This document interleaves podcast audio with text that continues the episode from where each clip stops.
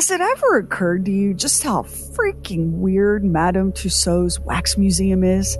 I mean, come on, these are life size replicas of famous and infamous people that are carved out of wax. And this isn't some quirky little roadside attraction. This is an international phenomenon with more than 20 locations scattered around the planet Earth. Bet you don't know the shocking and bloodthirsty story behind this epic slice of human weirdness. And make out a small beam of light against the mirror.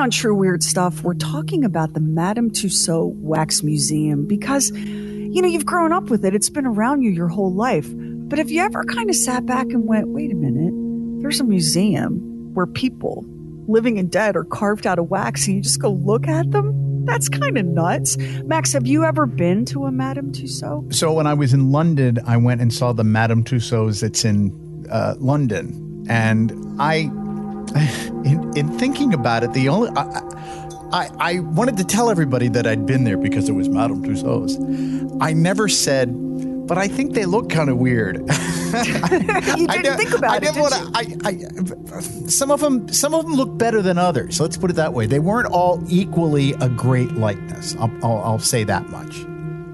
You know, it's the wildest thing because it, it's like anything else that you've grown up with that's been around for your whole life. Madame Tussauds has been around as an institution in London, particularly for a couple hundred years, and and so you don't question it. You go, oh yeah, yeah, we just have these life size wax replicas of Prince Charles we can go look at. What you probably don't know is that um, each one of those wax figurines at Madame Tussauds, that's real human hair that is inserted a single strand at a time into the wax head or the wax mustache or what have you.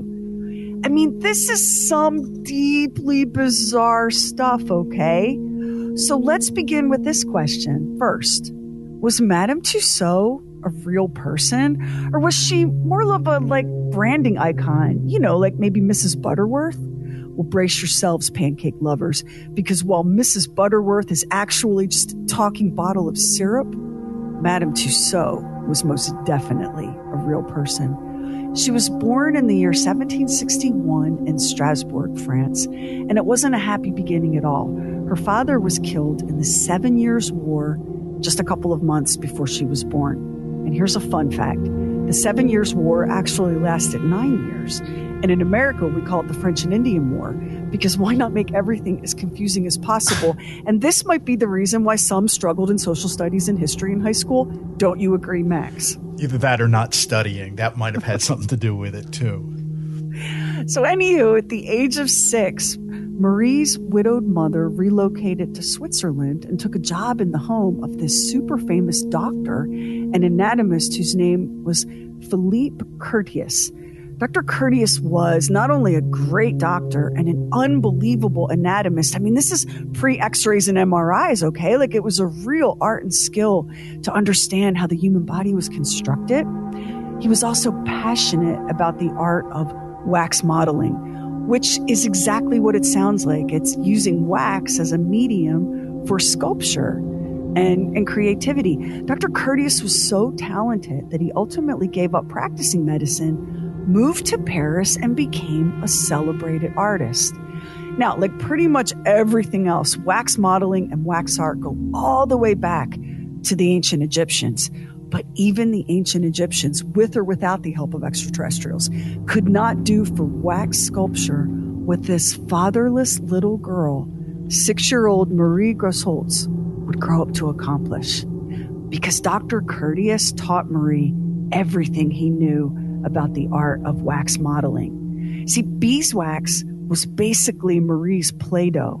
And unlike us, she didn't just roll it into logs or try to eat it. In young Marie Grosholtz's hands, wax, beeswax, was transformed into the very stuff of creation. Now, Max, this is the part where we pause and we marvel at the way fate works. Because think about it if Marie's father had survived the Seven Year War, which was actually nine years long, who knows what her life might ultimately become? Maybe she would have lived and died, spent her whole life in her birthplace, completely anonymous. And yeah, sure, her neighbors in Strasbourg would have been like, oh, woo, look at how she can turn an old candle stub into the exact likeness of a hen or whatever. But history would probably have forgotten her, right? Mm-hmm. If not for the tragic loss of her father, today we would not be able to make the journey to Las Vegas to ooh and ah at the pure miraculous wonder that is the waxen Snoop Dogg. And I don't know if you know this, Max, but the waxen Snoop Dogg at Marie Tussauds Museum in Las Vegas comes with a seesaw made out of a seven foot joint.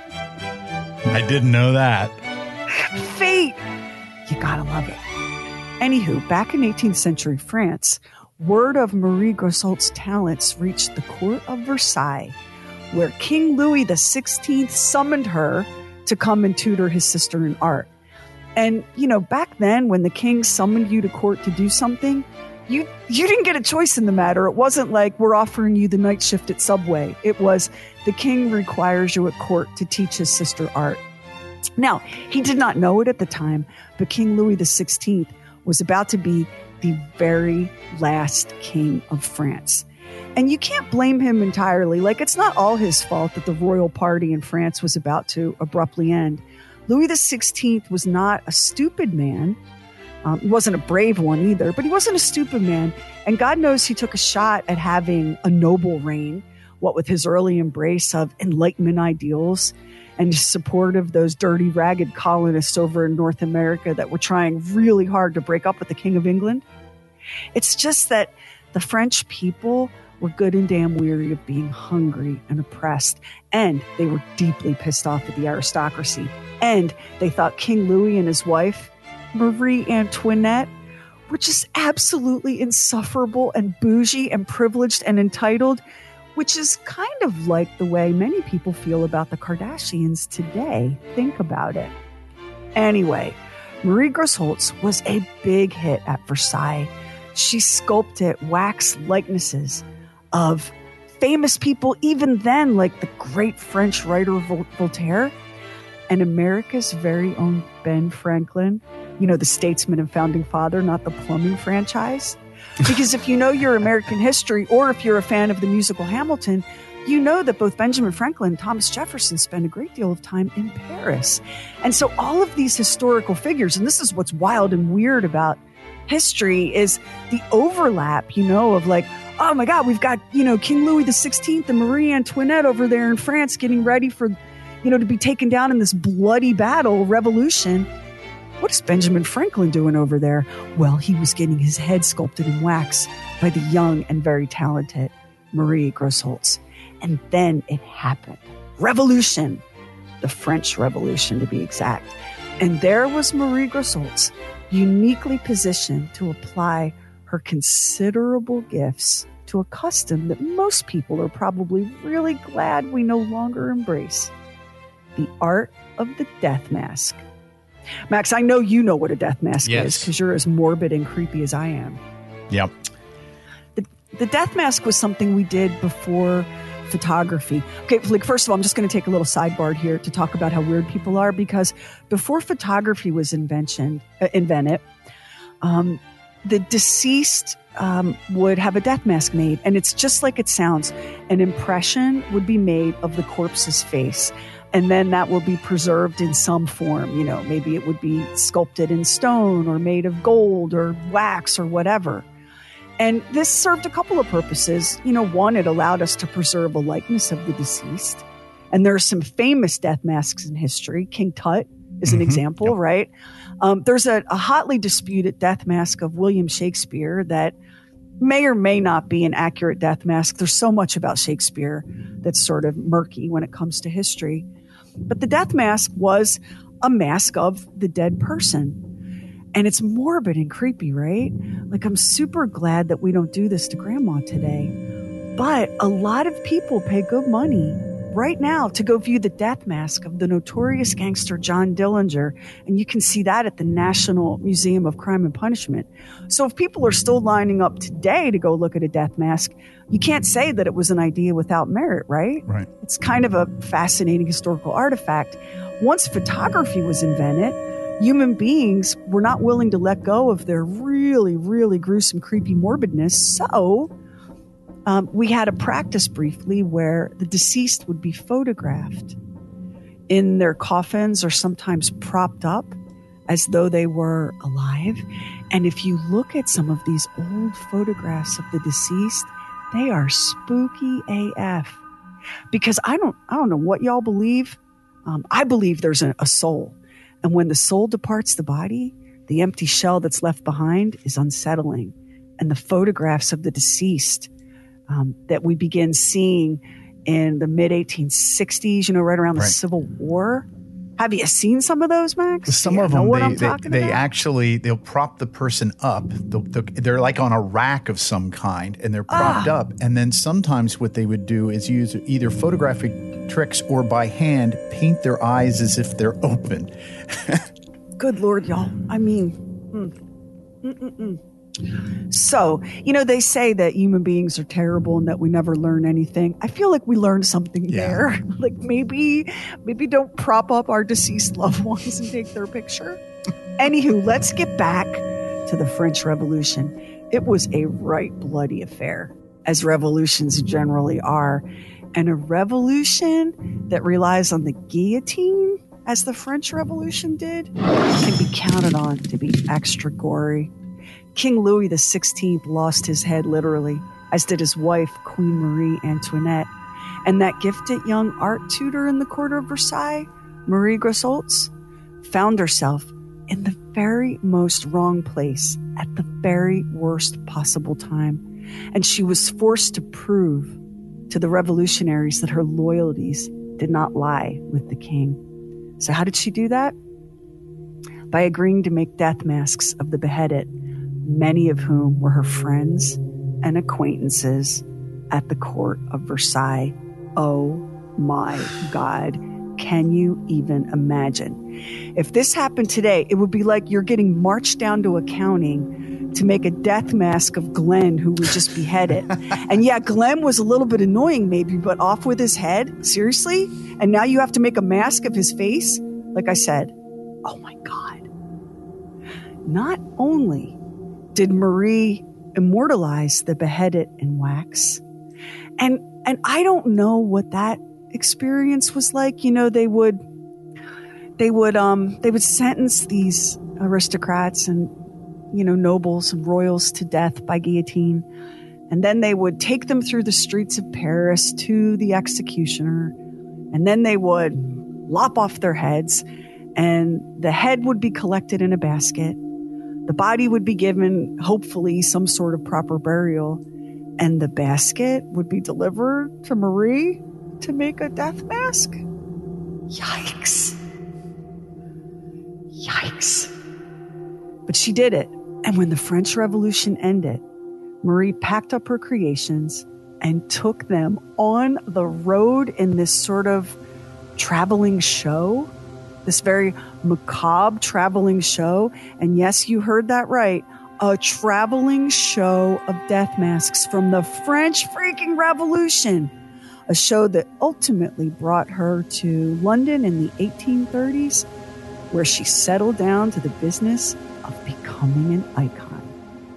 Along with her natural talent as a wax sculptor, Marie was born with a real streak of showbiz savvy. She set about to acquire all sorts of authentic and gruesome objects and artifacts that would help her give her wax tableau that extra dollop of morbid drama. For example, why just have a wax murderer when you could have his real pair of spectacles perched on his face. It was a big hit, which doesn't surprise us modern humans because we know how grim and bloodthirsty people can be. Marie's destiny as the creator of an epic tourist attraction that would one day be a worldwide sensation, that destiny was sealed in 1846 when Punch magazine hailed her creation as, quote, a chamber of horrors, a name that stuck to this very day. Humanity loves that sort of thing. And Max, that chamber of horrors in London, the Madame Tussaud in London, that is the very location that you visited. That is, yeah. I believe I saw Charles Manson there, a wax figure of Charles Manson. But I guess when they started doing this, you, I mean, the world was a much different place. So the Mm-hmm. only chance you'd have to see if you were taller than a particular celebrity or something was to go to this museum. If you go to the Chamber of Horrors in the London branch of Madame Tussauds, although I suspect that um, that's the only one I've been to as well as London, but I suspect it's the same in all the locations worldwide, you'll see Adolf Hitler, you'll see Charles Manson, you'll see Jack the Ripper, you will see horrific, grim, vile, and violent scenarios laid out for your touristy viewing pleasure. It's very, very unsettling. And then you can go upstairs into the bright and look at Brad and Angelina and the Kardashians and Elvis and Princess Di and the Queen and probably Lassie for all I know.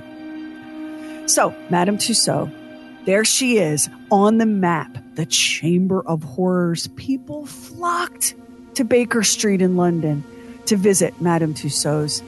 But just four years later, she died, having lived this almost unimaginably grand and adventurous and turbulent life, a life that granted Marie Grosholtz Tussaud the kind of immortality that eludes all but the most select handful of artists and entrepreneurs. And if you're wondering, wait, how did she go from being Marie Grosholtz to Madame Tussaud? Well, it's simple. She married a dude named Francois Tussaud in 1794. He was a civil engineer and no doubt a very loving and supportive spouse because, hello, you'd pretty much have to be to be sharing your life with a woman who created a freaking empire out of wax, right? And with no disrespect to our civil engineers in the audience, y'all are very practical, pragmatic, reasonable, and rational people. What the hell Francois Tussaud made of Marie carving murderers' heads out of wax? History cannot tell us. But I'm pretty sure he must have loved the hell out of that woman. Can I get an amen, Max? Amen. Now, today, more than 2 million people worldwide visit the various Madame Tussauds wax museums. You might be one of them. And maybe you never realized that a slew of beheaded aristocrats who died at the guillotine, whose heads tumbled onto the dirty cobblestone streets of Paris, streets that were running with blood and urine and animal waste and garbage, you probably never realized those folks helped make your little vacation excursion possible. I mean, damn. But human beings are some kind of weird. And that, my friends, is how Madame Tussauds Wax Museum became a must see stop for tourists visiting London and Vegas and all sorts of other places. And now you know how we got there. Yikes.